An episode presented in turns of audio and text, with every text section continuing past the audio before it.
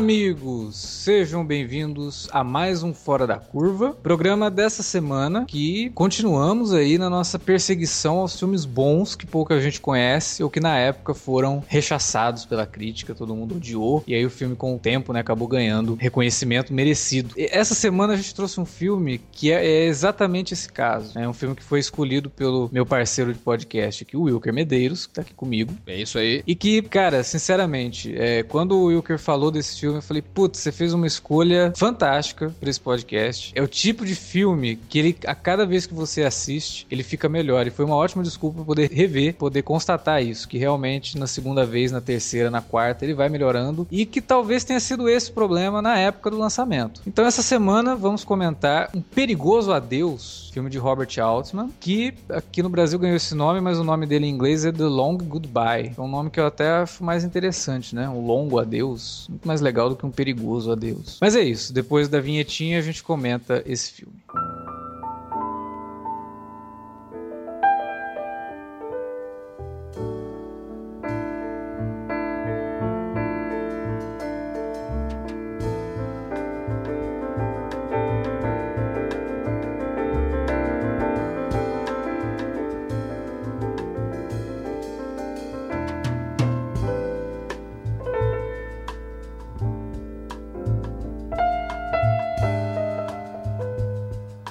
Wilker, você, é, todo mundo sabe, todo mundo que acompanha as suas críticas, né, tanto no Cine Alerta quanto no Cine Pop, agora no, no, Cinema com Rapadura também, e os podcasts que você participa, todo mundo sabe que você é vidrado no Paul Thomas Anderson. A gente já até gravou um podcast sobre o primeiro filme do Paul Thomas Anderson aqui. E o Paul Thomas Anderson lançou recentemente um longa, né, o Vício Inerente. Isso. Inclusive tem crítica que saiu essa semana aqui no, no, no Cine Alerta. E que você, porra, você adora o cara e tal. E quando o Paul Thomas Anderson lançou o Vício Inerente, ele trouxe à tona um filme do passado, que ele falou que foi uma das grandes inspirações dele para fazer o Vício Inerente. E aí, se você fizer uma pesquisa por The Long Goodbye no Google, você vai ver que tem muito texto recente justamente por conta desse, dessa declaração do Paul Thomas Anderson. Né? Ele, ele, fez o pessoal redescobrir e o The Long Goodbye. Foi honesto, né? Foi honesto. Foi honesto, foi honesto, isso é importante. E aí, a grande pergunta, né? Você trouxe The Long Goodbye pra pauta do Fora da Curva por conta dessa ligaçãozinha aí com o Paul Thomas Anderson ou porque você também gosta muito do Robert Altman? Ah, Robert Altman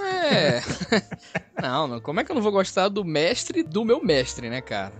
Eu tenho aqui vários filmes do Altman, né, e arrisco-me a dizer que talvez seja esse o, o, diretor mais talentoso que a gente comentou até agora aqui no Fora da Curva, né, cara? Pois é. é gosto muito da carreira do Altman porque ele é um cara que sempre gostou de novos desafios, sabe? Ele nunca uhum ficou parado assim no gênero ou fez cinema assim para um certo público, apesar de pouca gente conhecer, né, pouca gente curtir assim, tal de não ser um cara tão conhecido dentre o mundo aí dos cinéfilos pop e tudo mais, mas ele é um cara que tem uma, uma carreira assim bem variada, né? Fez comédia, fez filmes que trataram justamente de crimes, né? Fez romances, né, cara? Fez dramas. Hoje o Inharito aí fazendo maior sucesso com o Birdman, o, porque contestou, né? Parou para refletir sobre a nossa indústria cinematográfica atual e o Altman já tinha feito isso brilhantemente com o jogador, né, antes também. Então é um cara que eu acho seminal, assim, a obra dele é fantástico, né? Infelizmente faleceu, né, em 2006. E, e, não tem como, cara, não tem como você ser fã de um cara como Paul Thomas Anderson e não gostar de gente como Robert Altman, como Martin Scorsese, como Sidney Lumet, né? São as inspirações, né? É. E, que, como você disse, o Paul Thomas Anderson, ele é honesto, né? Ele fala que, que essas são as, as grandes inspirações dele. É, e você você comentou uma coisa do Altman, o Long Goodbye faz parte de uma fase da carreira dele que ele estava revisitando gêneros, né? Isso, isso. É, então ele comédia, é, como você disse, romance, e aí ele pegou o cinema no ar. É curioso que esse filme se passa justamente na década de 70, né? Uhum. O, cinema, o cinema noir não era um troço forte, né? Muita gente às vezes fazia era o neo-noir, né? Chamado neo-noir. É. E tratava até um pouco sério, né? Que nem o Chinatown fez e tal. Mas eu acho que, mais uma vez, eu acho que o Altman fez algo assim muito, muito bacana nesse aspecto do cinema noir. Ele pega, lógico, ele pega muitas características do, do clássico cinema noir, né? A questão lá de ter o detetive, né? De ter a mulher, né? Aquela dama sempre dúbia, né? Mas eu acho, cara, que ele subverte totalmente o gênero, tá ligado? Sim. Eu acredito que esse filme, na verdade, se a gente for parar pra pensar mesmo, ele tem muitos sketches que até meio que ironiza o que é o noir, sabe? É como Exato. seria o noir na vida real, entendeu? Já pensou como seria estranho, como seria bizarro? E ele começa a fazer isso, eu acho que logo no começo, cara, quando a música, a própria música, né, The Long Goodbye, uhum. começa a tocar, e o noir é uma característica muito forte do noir, é aquela trilha incessante, né, e tal, você, você vê isso aí. E ele começa, tipo assim, na casa do cara, colocando comida pro gato, e a trilha sem parar, cara, tipo assim, uma trilha que não tem nada a ver com a situação do momento, e de repente começa a tocar a própria The Long Goodbye, ela é interrompida por outra música, depois volta pra ela de novo. Na verdade, não é outra música, é The Long Goodbye de novo, só que com uma outra roupagem, assim. a abertura do filme, ela toca três versões de The Long Goodbye. E é, é muito bizarro, porque ela, ela mostra tanto o personagem do, do Elliot Gold, né? Que é um uhum. detetive clássico, o Philip Marlowe, que é um detetive clássico. Inclusive, vale aqui um adendo, né? É, o Altman, ele faz uma brincadeira com o Noir, ele faz uma, uma revisão do Noir, mas em cima de uma história clássica do Raymond Chandler, que era um autor de livros que teve vários dos, dos livros deles adaptados para o cinema, né? Em formato de filme Noir. E o Elliot Gold interpreta o personagem que é o Philip Marlowe. Marlowe, que era o principal detetive do Raymond Chandler. Então, quando ele sai de casa para comprar comida pro gato, ele, tá, ele ouve, o filme te mostra uma versão de The Long Goodbye, que é uma versão bem clássica. Aí, quando, quando corta para um amigo dele saindo de casa também, tá tocando The Long Goodbye de novo, só que uma outra versão. Aí ele corta, ele tá chegando no supermercado onde ele vai comprar a comida do gato. De fundo, no supermercado, tá tocando aquelas versões de musiquinha do supermercado. que... É a música de novo, cara. É bizarro. Não, isso, isso aí já é. Eu acho que pra mim, assim, eu já. A gente já fica, porra, essa é a primeira quebra, né? Tipo assim, da, da, da tal elegância do Noir, né? Isso aí já. Ele já quebra nesse aspecto logo, assim, sabe? Existem Mas... oito versões de Long Goodbye na, Nossa. durante o filme todo, cara. que bacana, cara. Não sabia disso, não, viu, bicho? que foda, cara. Tu, tu citou o Vício Inerente. E, nossa, cara, é, é, não tem como notar como o Thomas Psycho bebeu, né, da, dessa história do Hamlet que, que você mesmo falou. Porque são muitas as características e o estilo, assim, até do próprio protagonista, lembra um pouco o Doc, né? Se não me engano, tem um personagem que chama Doc, né? Na é, trama, né? Não é, o protagonista, logo, lógico que não é o protagonista, né? Eu, é eu acho que é o um amigo dele, né? Não, é o próprio médico lá que O médico, é, é. Mas o que, o que acontece ali é o seguinte, né? O, é, o Chandler, quando ele escreveu The Long Goodbye, inclusive ele morreu antes do lançamento do filme, é, muito tempo antes, inclusive foi em 59 que ele morreu, o filme é de 73. Ele escreveu The Long Goodbye como uma típica história de detetive. Sim, Mesmo claro. que com alguns elementos que dizem que o livro The Long Goodbye é o mais pessoal do Chandler, assim. Ele colocou muita coisa dele na narrativa e tal. No caso do Thomas Pynchon, é um cara que escreveu agora, né? Então ele já escreveu com a é. ideia de fazer um comentário da época dos anos 70, que o É, Thomas não, não. Eu, fazendo assim, tô, o que eu tô falando é o seguinte, né? É, características básicas, né? Do Isso. roteiro, claro. Acho que o background não tem nada a ver uma coisa com a outra Isso. e tal. É, realmente o, o Psycho situa ali o filme na contracultura, né? Na, na, onda do, das drogas, né? Do, do LSD, né? De todo, toda essa, essa vibe aí. Assim, ele pega Bem muito ele serve, época, assim, né? Ele faz uma viagem. É, viagem a linguagem é completamente diferente, né? O que eu tô falando é tipo o andamento da trama. E isso é até uma, realmente eu acredito que seja também uma característica do Noir, que é você encaminhar para uma situação e de, dessa situação é, acontecer outra, né? E, e por isso. aí vai, né? Se desenvolvendo várias histórias dentro do que uh, da proposta, né? E, e, o protagonista me parece também ser um sujeito meio largado, né? Então é, é. Nesse, nesse, meio nesses aspectos assim que eu, eu acho que esse filme realmente lembra um pouco, sabe? O próprio vício inerente. É, uma coisa que eu, quando eu vi o Long Goodbye a primeira vez, que me chamou muita atenção, é como ele, é, ele dá muita ênfase ao personagem do Philip Marlowe como um cara preso no tempo, preso no tempo, assim, porque ele é totalmente ultrapassado, né? O carro dele é antigo, é, ele usa roupas que não condizem com as roupas que o pessoal da época estão usando. É... E ele tem um código de conduta muito ultrapassado, assim, muito leal. Ele é muito leal, ele, né? enquanto o pessoal ali dos anos 70 é muito cada um na sua, né? E inclusive é uma coisa muito interessante você ver um filme que faz esse tipo de comentário para perceber que certas coisas que a gente vê hoje, assim, de do politicamente correto e de um pensamento mais natureba, nasceu nos anos 70. Tanto que ele é o único personagem no filme que fuma, né? Ele é um cara que tá preso nos anos 50 enquanto vivendo nos anos 70. 70, né? Quando ele oferece um cigarro para alguém, tem alguém que fala assim: não, não quero isso não, não fumo tal. Então você vê que ele é um personagem preso a valores antigos. Ele acende o cigarro com fósforo, né? E... Isso, ele, pô, ele risca o fósforo no chão, cara. ele risca o fósforo no chão, assim, fazendo cigarro. E ele tem um carrão, assim, dos anos 40, inclusive e tal. E aí, lendo sobre o filme depois, eu vi que o Altman, é, ele tinha uma, uma noção pro Philip Marlowe, que ele chamava nos bastidores o Philip Marlowe de Hip Van Marlowe, fazendo uma referência ao personagem dos contos de fadas, Hip Van Winkle, que é o cara que ele dorme 100 anos, né? E aí ele acorda e tá tudo mudado e ele continua sendo um cara do século XVIII, vivendo no século XIX. Aí no caso do Philip Marlowe é como se ele tivesse dormido por 30 anos, né? Acordado nos anos 70. E o mais legal de tudo é que ele começa o filme acordando. A primeira cena do filme que a gente vê, o Philip Marlowe tá dormindo, o gato vem e acorda ele pra ele poder colocar comida. Comida, sim. Aliás, é, um, o, o gato, é rima, né, cara? A rima o perfeita, gato é um né? ator fantástico, né? cara, fico com dó desse gato quando ele deve, ter apanhado pra aprender a fazer as coisas E que ele ele não apareceu, né, cara? Ele não aparece. Ele depois. não aparece, ele perde o gato, que depois no final do filme ele perdeu o gato, até fica bem significativo, né? Quando o amigo dele fala aquele negócio pra ele, ele é, eu sou um É, perdedor a- mesmo. A última, fase é justa- a última frase é justamente essa, o lance do gato, né? É, o, aliás, a equipe toda que treinou os animais desse filme, cara, tá de parabéns, assim, o, o cachorro que vive latindo pra ele, e tem uma cena bem interessante que depois, né, quando tem o suicídio lá do, do personagem do Sterling Hayden, que o cachorro pega a bengala e sai do, do meio do mar, assim, com a bengala. Pô, é, é. é muito foda. Então, os animais do filme são um elenco à parte, assim. É um trabalho muito, muito bacana nesse aspecto, realmente. Tem um, o próprio elenco também, Alex. O que é que tu acha do, do elenco? Pois é, o Philip Marlowe ele já foi vivido por grandes atores do passado, inclusive pelo nosso querido Humphrey Bogart, né? Que foi a interpretação talvez a mais icônica do Philip Marlowe, foi do Humphrey Bogart em The Big Sleep, que inclusive roteirizado pela Lee Brackett, que roteirizou The Long Goodbye também. Então fica naquela coisa, porra, Philip Marlowe. Mas eu acho que pra essa visão do Altman, do que ele queria mostrar do filme, Ah, é. Não, não, não, não cabia, com certeza não, Não cabia, cabia. se fosse o caso E- do Robert Bogart aqui, né? Essa interpretação do Elliot Gold, cara, eu acho uma das melhores da carreira dele, assim, porque você percebe nitidamente que ele improvisa em muita coisa. e ele tá totalmente à vontade. Não, ele parece, ao mesmo tempo que ele parece um sujeito envolvido com o trabalho, né, apaixonado pelo que faz, ele também é muito largado, assim, e até passa um pouquinho de, de uma certa inocência, né? Até por conta também Quase da época, né? infantil, cara. Ele passa uma, uma inocência quase como uma criança. Tem coisas que ele faz no filme que você fala, nossa. Tipo, a hora que a, a mulher do personagem do Starling Hayden, né, que é a Femme Fatale, oferece pra ele um, um damasco seco, né? ele pega o damasco, dá uma mordida, assim, faz uma cara esquisita e guarda no bolso, né? Aí passa mais um tempo, ele vai na casa dela de novo, ela oferece de novo o, o damasco seco pra ele. Aí ele olha assim e fala, então, eu tenho que te contar uma coisa. Na verdade, isso daí costuma me dar diarreia. Eu tô até com o que você me ofereceu guardado no bolso aqui. Mas, cara, isso é o tipo de coisa que uma criança falaria, não com um adulto, numa conversa social.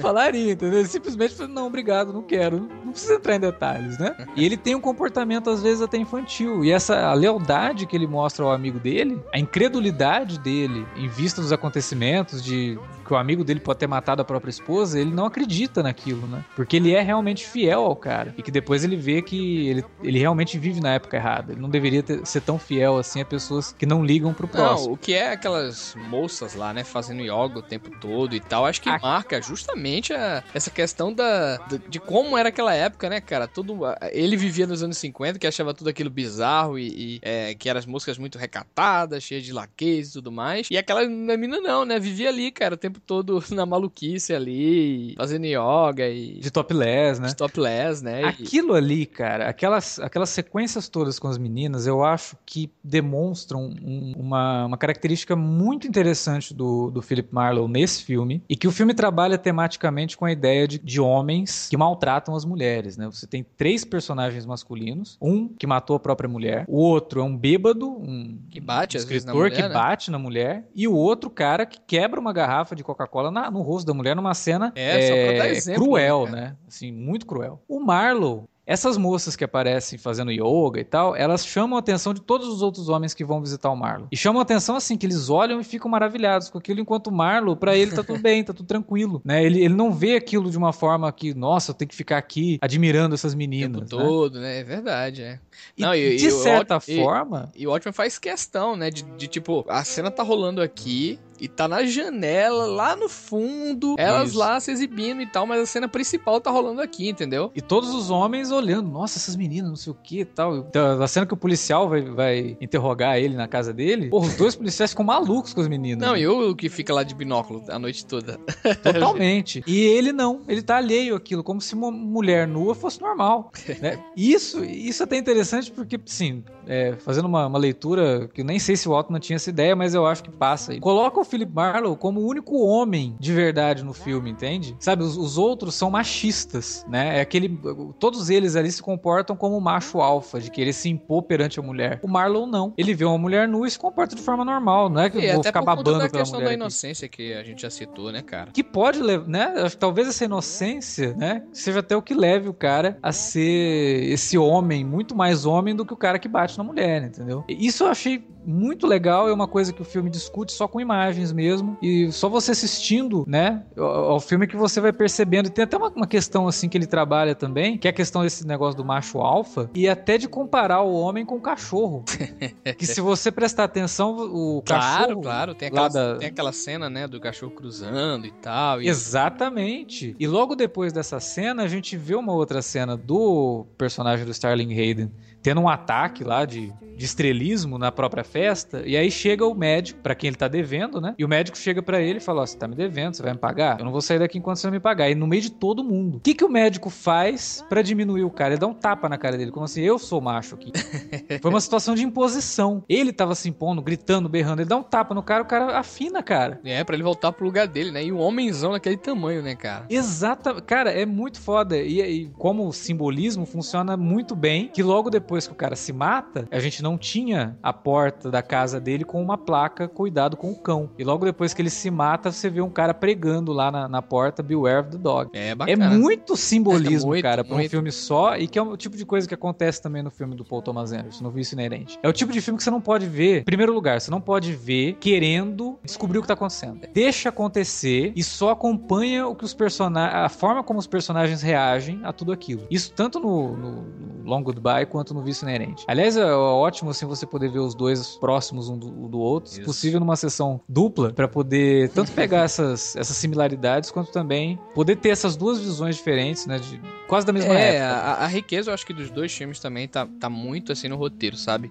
Exato. Da imprevisibilidade do roteiro, na riqueza do background, na abordagem de cada personagem, né? Nas nuances de cada um, assim, a gente vai vendo é, cada um ser aprofundado muito forte, né, cara? Quem, quem são eles, né? E você citou aí até a cena do cara que a gente vê a, a marchesa dele ir pro, pro ralo, né? Com aquele cara pequenininho, né, cara? Que é algo mais significativo que aquilo também, né? É.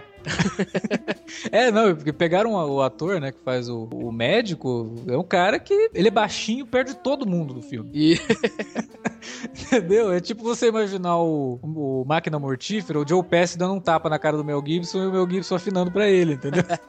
Mas é muito bizarro. De novo, essa questão do roteiro que eu queria citar, é porque é justamente isso, né, cara? É, cara, você pensa que o detetive tá atrás daquilo ali e de repente surge uma nova trama, né, que é um, um grupo lá, né, uma, uma gangue que, que manda ele ir atrás do dinheiro, né? Mas Isso. na verdade, quando ele vai, ele descobre outra coisa envolvendo a, a mulher desse cara aí, desse, desse escritor, né? Também. Então é um emaranhado de tramas, bem como o próprio vice inerente, né? Que se você for ficar atento a, a, tantas informações assim, você acaba se perdendo, né? E não vê, na verdade, se você tem que seguir pelo que a história te manda, né, cara? Você, você vai indo, né? Como você bem falou, né? Você vai é. acompanhando e pescando e tal. E eu acho que quase é, é meio como um quebra-cabeça de certo modo, mas nem precisa assim muita coisa fazer muito sentido, entendeu? Tá ali Exato. como uma, uma casualidade do destino, né? E, e, acontece daquela forma, né? Isso é algo que torna o roteiro assim é, bem genuíno, sabe, Alex? É, uma coisa que o Altman faz que eu gosto nessa cena que eu testei agora há pouco do cara quebrando a, a garrafa na cara da, da amante, né? O Altman tá fazendo isso com o espectador, sabe? Tipo, tá dando um tapa na cara do espectador, falando: não, peraí, esse mundo aqui é cruel, esse mundo aqui ele é sujo e ele é um mundo de monstros, né? Não importa que até agora há pouco você tava dando risada da, da forma de bonachona do, do Philip Marlowe perante a tudo aquilo. Até o próprio Marlowe olha aquilo, ele não acredita que aquilo acabou de acontecer na frente dele, né? Porque ele não acredita que alguém pode ser tão filha da puta, que alguém pode ser tão monstruoso assim. E ele só vai, ele, ele vai se confrontar com essa ideia depois no final, com uma atitude que ele toma que você, é outro tapa. Quando ele faz aquilo, é você que tá tomando aquele tiro, você fala, puta que pariu, né?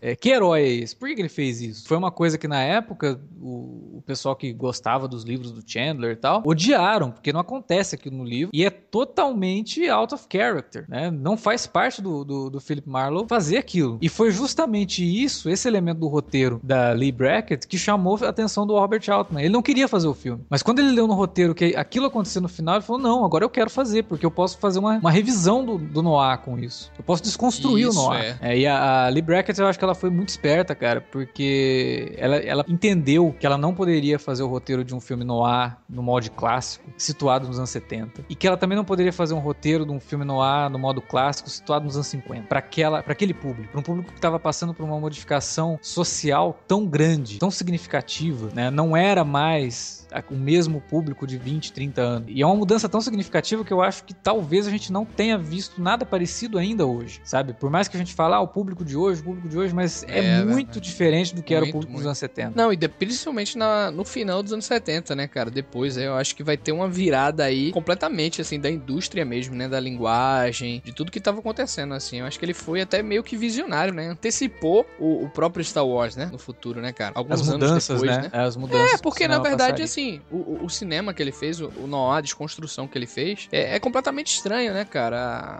as abordagens da, das, da vida daquelas pessoas, daquele universo, do próprio roteiro, é realmente uma, uma desconstrução e é uma linguagem muito característica, até se a gente for reparar. E eu, eu acho que o Guerra das Estrelas, na verdade, lá em 77, né? Em 77 ele dá uma virada, assim, na, na indústria mesmo, né? E muda completamente a linguagem, né, cara? Sim, muito é porque o cinema na, na década de 70 ele produziu muito filme policial, né? Muito filme de desastre, porque o público tava meio desacorçoado com muita coisa, né? E o cinema refletia muito isso. O George Lucas e o Spielberg vieram com a ideia de trazer de volta o entretenimento, né? A pessoa vai no cinema para se divertir, não para ficar vendo desgraça, gente tomando tiro, né? A gente tomando garrafada na cara e sangue para todo lado. E aí o Lucas e o Spielberg trouxeram essa coisa do entretenimento, do drama mais infantil, infantil né? E mudou o cinema para os anos 80. Só que ao mesmo tempo também limitou um pouco o cinema de autor, né? É, que é o cinema do Altman. Por mais que ele não tenha sido roteirista do filme, não tem como negar que o filme é um filme do Altman. É, né? acho que é a liberdade que ele dá pro, pro Gold, né? Pro Elliot Gold, é, improvisar é maravilhosa, assim. Ah, e as características visuais também, né? Do cinema dele, Sim. né, cara? Sempre essa é a razão de aspecto, né? Aquelas câmeras laterais e uhum. alguns planos sequências também, sabe? A fotografia do Vilmos Gismond, né? Ela é, foi a única coisa na época que o filme foi lançado, foi essa direção de fotografia do Vilmos Gismond, que foi a única coisa que todo mundo, foi unânime, todo mundo adorou, né? Achou o filme lindo, porque ele, ele, ele faz uma coisa bem lavada e deixa o filme com cara de cartão postal.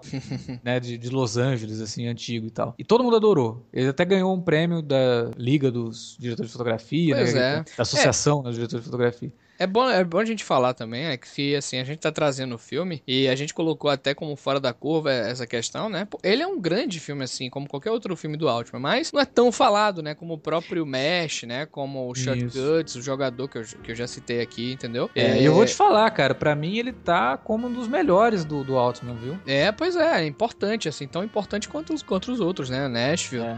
É, é mas. É que, infelizmente, na época do lançamento, ele foi rechaçado. A crítica odiou o filme, foram poucos os críticos que, que elogiaram, inclusive Pauline Kael, que adorou o filme, falou super bem, mas não foi suficiente para os outros críticos, né, se deixarem levar e nem uhum. pro filme ter um, um bom desempenho. Não, pois, mas é justamente isso que eu tava te falando, cara, da, dele ser quase que visionário, assim, entendeu? Que eu acho que muita gente não entendeu a linguagem, sabe, cara, o que, que ele queria passar ali, entendeu? É, ao mesmo tempo que ele tem essa proposta de desconstrução, ele é um filme sério, como a gente viu, essa, esse lance da garrafa e tudo mais aí. É, é, é muito interessante, porque ele tem essa linguagem e, e ao mesmo tempo, ele quer ser um filme que desconstrói, que, que traz novas abordagens, né? Novas interpretações de, da vida, né, cara?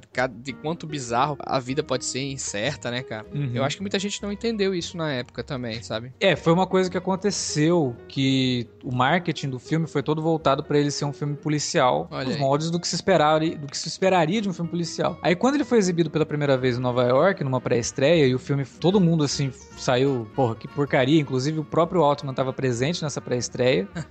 e teve uma coletiva dele logo depois do filme. E, os, e todos os, os, jornalistas presentes começaram a fazer perguntas para ele, dando na cara que eles não tinham gostado do filme. O Otman ficou possesso, quase entrou em depressão por conta disso. Nossa, tipo assim, mesmo, pô, É, os caras não entenderam o que eu queria dizer aqui, mas por, muito por conta do marketing. Aí a MGM pegou o filme de novo falou: não, peraí, nós não vamos lançar o filme assim, vamos criar um outro marketing. Aí eles começaram a vender o filme como ele deveria ter sido vendido. É, mudaram o pôster do filme, reeditaram o trailer para tentar mostrar pro público que esse filme, ele na verdade poderia ser até uma paródia. É, meio cínico, né, cara? É um filme cínico, né? Pois é, mas mesmo assim não adiantou. É, o lançamento do filme foi limitado e falhou retumbantemente na bilheteria, assim. Ele fez pouquíssima grana. Os críticos realmente não, não curtiram, mesmo tendo alguns, né, que gostaram. O próprio Ebert gostou, né? Pauline e Kael, como eu já falei, que eram os dois, assim, realmente muito é, influentes, mas que não foi suficiente, né? Não adiantou e a galera não entendeu a, a proposta. E com o passar do tempo, o filme foi sendo redescoberto, né, em alguns momentos, assim. E agora ele foi realmente redescoberto por conta do Paul Thomas Anderson. Aliás, meus parabéns pro Paul Thomas Anderson, porque além de ter feito um filme excelente com o Vice Inerente, ainda fez o pessoal descobrir outro filme excelente. Isso, é. é que é Não, ele, ele, ele, citou, ele fez questão de citar o que ali Braggett fez, né, cara? Sim. O próprio A Beira do Abismo. É, A Beira do Abismo, né, que é o The Big Sleep, é um filmaço. Ele é o Noir, o Ultimate Noir, assim, porque ele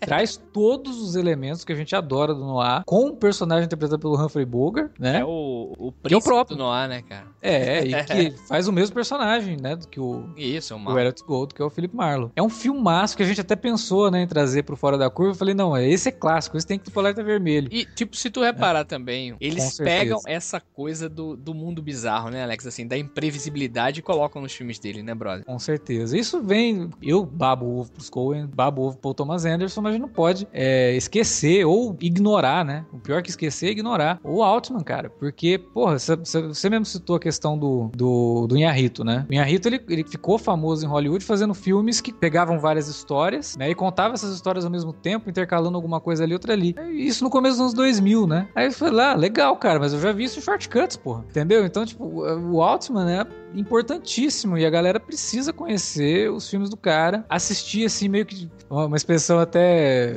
romântica, né, de coração aberto e, e, sem expectativa, sabe? Tem que assistir esses filmes. É, e como falei, né, tem gênero para todo mundo, né, cara, assim. Se Mas você exatamente. gosta de comédia, se você gosta de, né, tem de tudo, né? Mas aí é que tá, você não pode ver um filme de comédia do Altman esperando ver um filme de comédia. Entendeu? Você tem que assistir o filme simplesmente, entender o filme por aquilo que ele é, e não pelo gênero, né? Por mais que o Altman tenha os filmes de gênero, todos eles desconstroem, né? E tentam Completamente, né? O, o, próprio Mesh, na verdade, é para muitos um, um, dos maiores clássicos da comédia, assim, de todos os tempos, né, cara? Exatamente. E é um filme que, para muita gente, se você falar, olha, uma comédia, o cara vai assistir e não vai conseguir rir.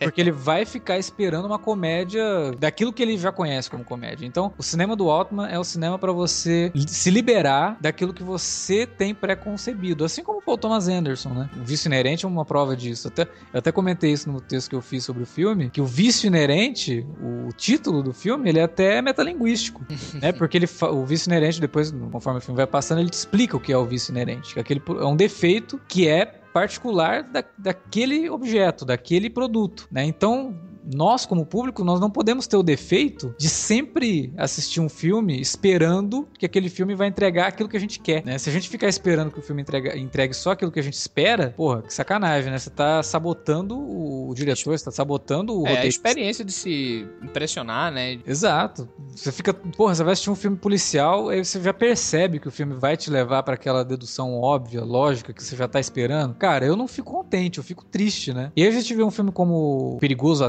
Deus, né, o Long Goodbye, em que a própria roteirista pega e olha o, o texto original e fala: Porra, eu não posso adaptar isso. Se eu adaptar isso agora, isso não vai fazer sentido.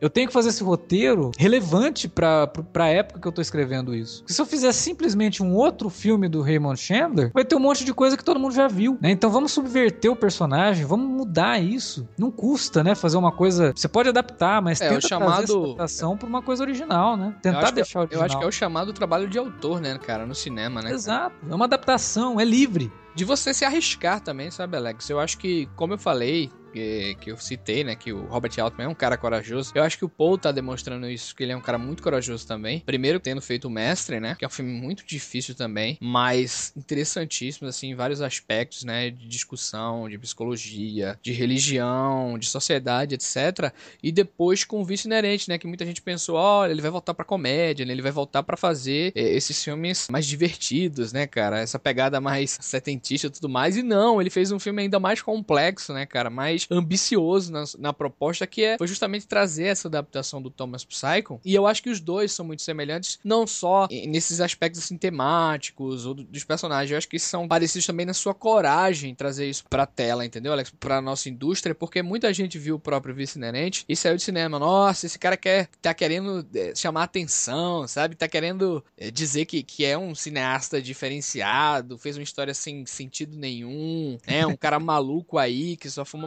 maconha. Eu já vi, eu vi críticas, cara, de portais grandes americanos dizendo que o filme, na verdade, só trazia um cara maluco fazendo piadinha, um, na verdade, um cara drogado fazendo piadinha que não tinha sentido nenhum, que só fazia rir quem era drogado que nem ele. E não tem nada a ver, cara, entendeu? Isso é, é na verdade, é a atmosfera licérgica, de um modo geral, entendeu? É uma visão muito limitada, né? Quem assiste um filme desse só consegue ver isso, né? O cara não consegue passar da primeira leitura. E como crítico de cinema não pode, né? Ele tem que fazer a leitura além daquilo que o filme só tá te mostrando de imagem. E nem acho assim, o Vice Inerente tão complicado. Ele complexo ele é, mas não é complicado não, cara. Você tem que se deixar levar por aquilo. Você tem que assistir e o mesmo coisa dos personagens. O Vice Inerente tem uma coisa que ele quebra até algumas regras de roteiro. Sim, ele apresenta personagem no, no último ato da história, cara. Ele joga personagem, tira personagem, sabe? É do nada assim, e você fica, hã? Quem é esse cara, cara? Sabe? Então se você ficar preso assim àquele esquema, né? É uma coisa que foi muito foi muito incrível quando eu vi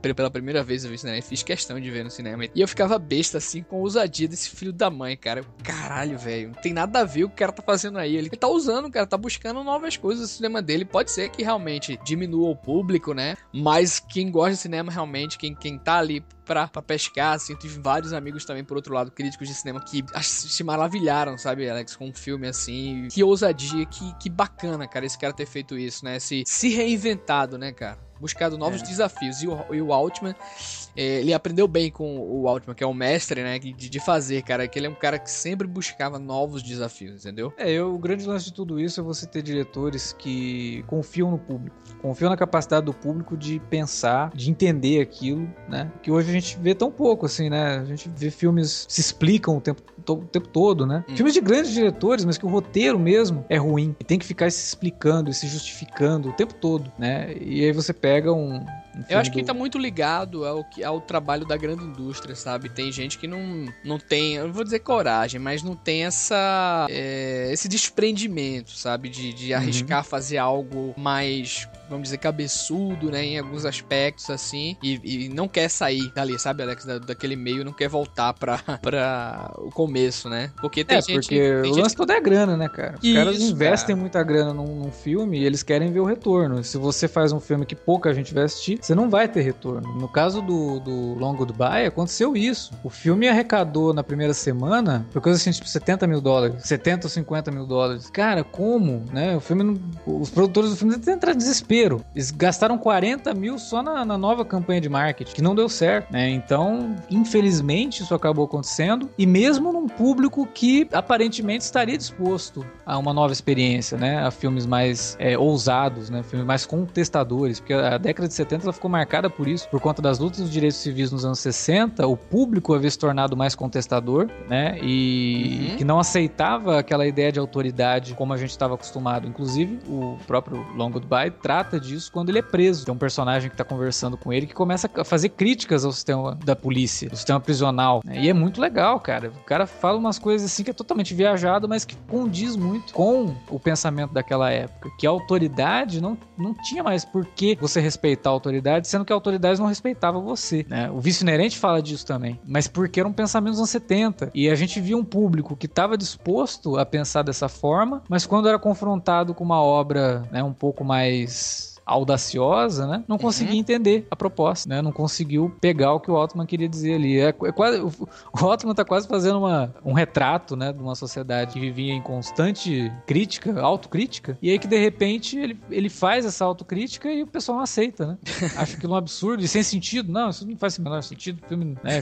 Qual a história desse filme? O filme não tem história. Meu, é a era da contracultura. É assim que os caras assistiram Sem Destino, né? Que é um ícone da contracultura e que meio deu pontapé para vários filmes independentes também, pro surgimento de cineastas que tivessem um pensamento diferente né, e mais, mais abrangente, mais audacioso, e aí não, não deu tão, tão certo né, quanto se esperava para a indústria, infelizmente. Mas, por outro lado, ganhou o público que aceitou e ganhou o público depois, que tem um filme desse que pode ser chamado de clássico, sim. né? É, a gente não pode chamar de clássico só aquilo que fez sucesso, só aquilo que ganhou prêmio. E considero Long Goodbye um clássico mesmo da, da, da, época que ele foi feito. Um clássico do cinema e um dos melhores filmes do Altman, mesmo assim. É muito bom em todos os aspectos. As atuações, o Starling Hayden tá fantástico, fantástico naquele papel. Com certeza. Tem momentos que você acredita que o cara é daquele jeito, sabe? Porra, pegaram o cara porque ele devia estar tá caduco pra fazer esse papel. Não é possível. é impressionante. Tá muito bem o elenco, a trilha sonora é muito boa do John Williams, né, cara? Selecionando as músicas Williams, aí. É isso, mas é isso, ó. Bom roteiro, boa trilha, ó, excelente direção, né? Visualmente o filme chama a atenção, a desconstrução de um gênero importante para sua época, não tem como não ir atrás, né, Alex? E assim, vale pela curiosidade também de ver uma, uma versão com cara de ator pornô do Arnold Schwarzenegger, que aparece como capanga no filme. nem é acreditado, né? Se você esperar para ver os créditos, você não vai ver o nome do Arnold, mas assim que ele aparecer em cena, não tem como você não ver o Arnold. Pois é. Né? e ele com um bigodinho ralo, ridículo. um bigodinho horrível, numa cena bizarra também. Ele é capanga do mafioso, né? O mafioso manda todo mundo tirar, tirar roupa. roupa ele... ele começa a tirar roupa, cara. Meu é muito bizarro aquilo, cara. Nossa. Mas assim como Arnold, diretores, tenham culhões, viu? Tenham culhões e ousem, pelo amor de Deus. E quem diria, né? A gente pode dizer que o Arnold já esteve no filme do Robert Altman. pois é.